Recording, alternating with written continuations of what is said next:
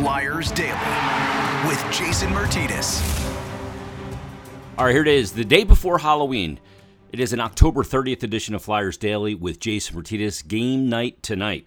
Another late night game. We'll get back to a normal this week with a Tuesday game at home against the Arizona Coyotes. Thursday in Pittsburgh. That'll be an interesting matchup coming up. And then next Saturday against the Washington Capitals in D.C. Very important week of hockey is coming up.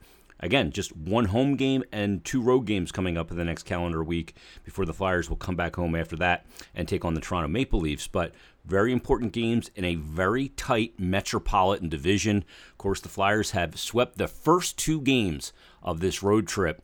They get the win on Wednesday against the Edmonton Oilers, previously undefeated Edmonton Oilers. They hand them their first loss and uh, knock them down to a record of five and one.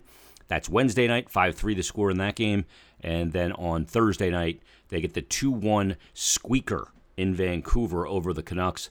Really backstopped and powered by that great goaltending of Martin Jones. He was phenomenal for the Flyers uh, in that effort. They get the four points that were available in the first two games. Successful road trip so far? Certainly. Can it be even better with a win tonight in Calgary? Absolutely. Calgary, right now, one of the hotter teams in the NHL. They're leading the Pacific Division, and they have a record of 5 1 and 1 through seven games played. They are plus 10 in goal differential, and they've won five straight games. And the thing that makes the five straight games even more impressive for Calgary is that they've won them all on the road. They've gotten five straight wins on the road and against some pretty good teams, too. The last game of that road trip, backstopped by a shutout from Jacob Markstrom, was a 4 0 win over Pittsburgh.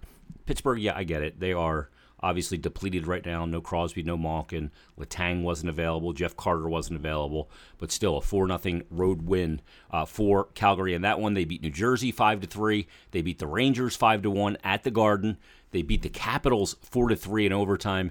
And they beat the Detroit Red Wings 3 to nothing. So, really impressive what they've been able to do. Markstrom's already got two shutouts on the season. The Penguins and Detroit, he shut them both out, and he's one of the elite goalies in the NHL.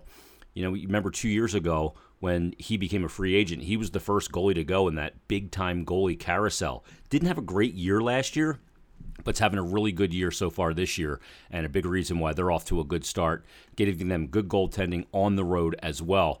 Markstrom on the season in five games, a record of three one and one with a one five nine goals against average and a gaudy 952 save percentage. You're Not going to get much better than that around the league right now. I know it's early; it's not a lot of games, but 952 is pretty legit. Uh, the Calgary Flames are being paced by Johnny Hockey. Johnny Gaudreau leading them in points right now. He's got 10 in seven games. He's only got one goal, but nine assists.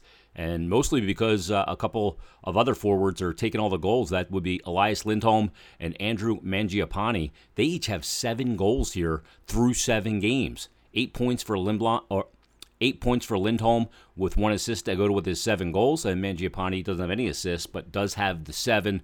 So this is a team playing much better hockey than they did a year ago. Now in year two of Daryl Sutter, he had a full camp this year, really instituting uh, the elements and the and the strategy that he brings. And it's it's a team that is going to work hard.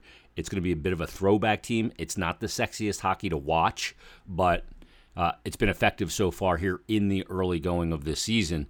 And like I said, they lead the Pacific Division. They're a really good team and a team that uh, the Flyers are going to have everything and more with them coming back home uh, to deal with against the Calgary Flames coming up at 10 o'clock tonight. Another late night game.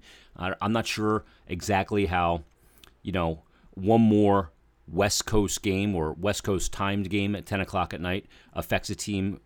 Flyers, it is three games in four days, though. That's another part of the equation, uh, but they're going to have to battle through here uh, to get a win and get an important two points because even though the Flyers got the two points in each of those first two games of the road trip, things are very, very tight in this division. They're off to a good start at a record of 4 1 and 1 uh, through six games. They've got nine points. They're in a four spot in the Metropolitan Division.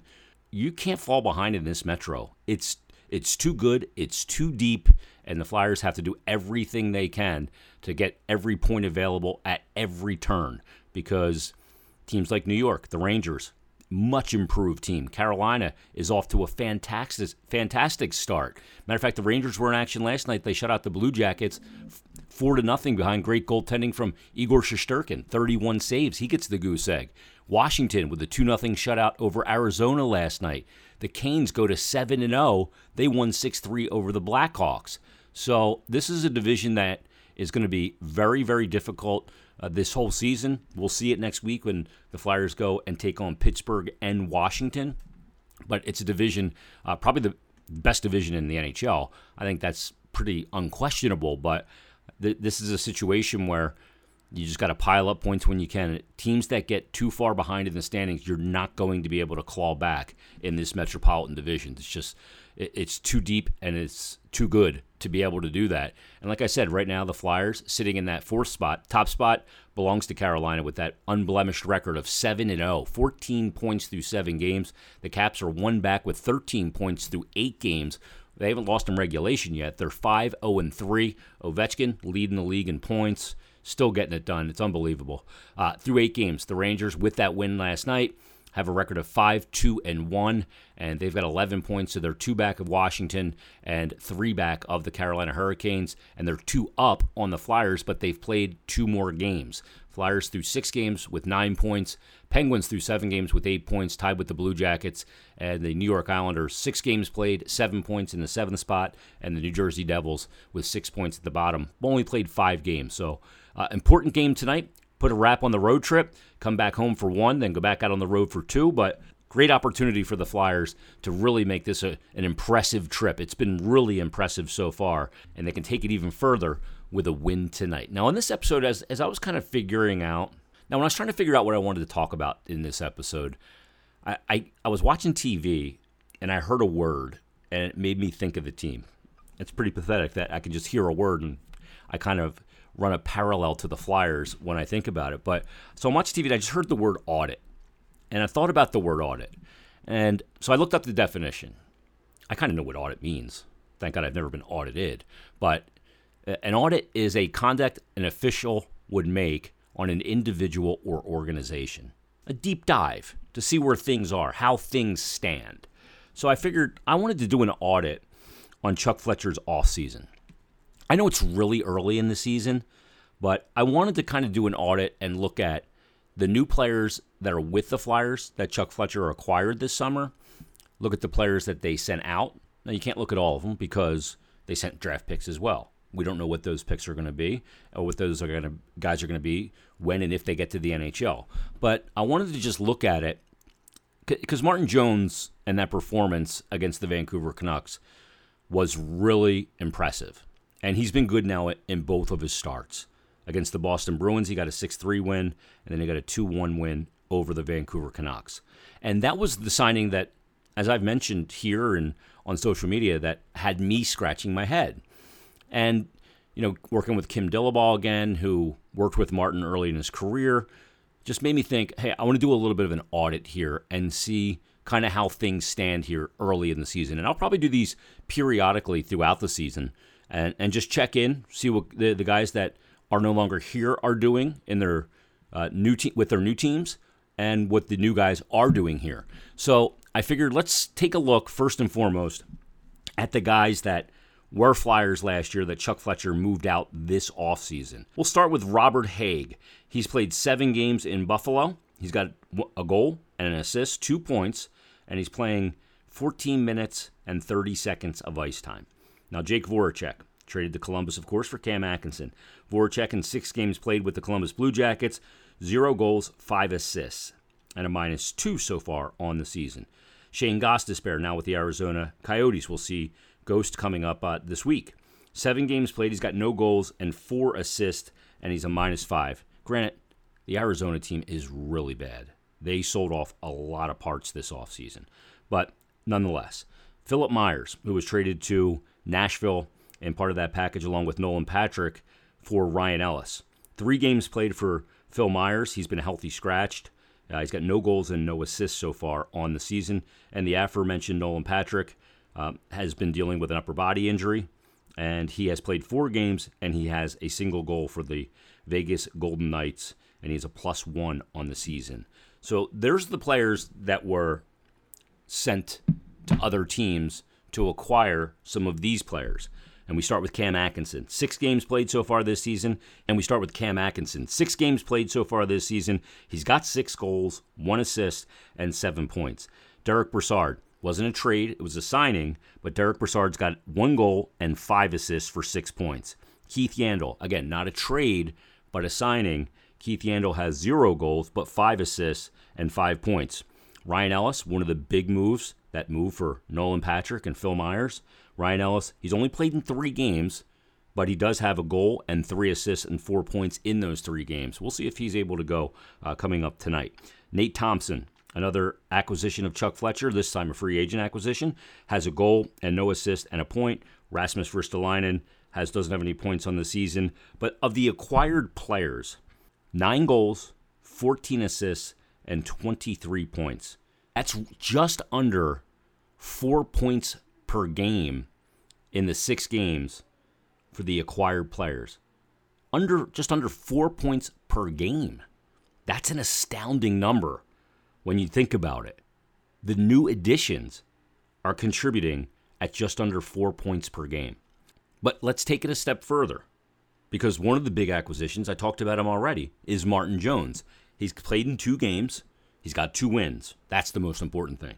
But he's got a 2.01 goals against average and a 941 save percentage. When you think about the, the work that Chuck Fletcher did this offseason, this is the on the ice work. Part of it's off the ice, and that helps on the ice. But this is what he tried to do in the offseason was change the culture, change the dynamic, change the mix, change the chemistry to change what happens on the ice. And when you see that you got nine goals and 14 assists for 23 points in six games from Cam Atkinson, Derek Brassard, Keith Yandle, Ryan Ellis, and Nate Thompson at just under four points per game average. That's pretty astounding. And granted, it is only early in the season. They are only six games in.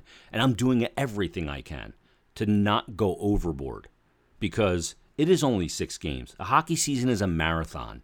There's ebbs and flows to a season like there is in games. So the Flyers have to be sustainable. Are they going to win four out of their every six games this season? Probably not.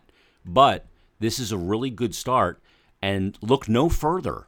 Look no further than the work that Chuck Fletcher did this offseason as a big reason why they're off to this good start. Now, you can look at Sean Couturier too, because he's been excellent. Claude Giroux, best start to his career. And we're talking about a career that's been, look, he's been around a while.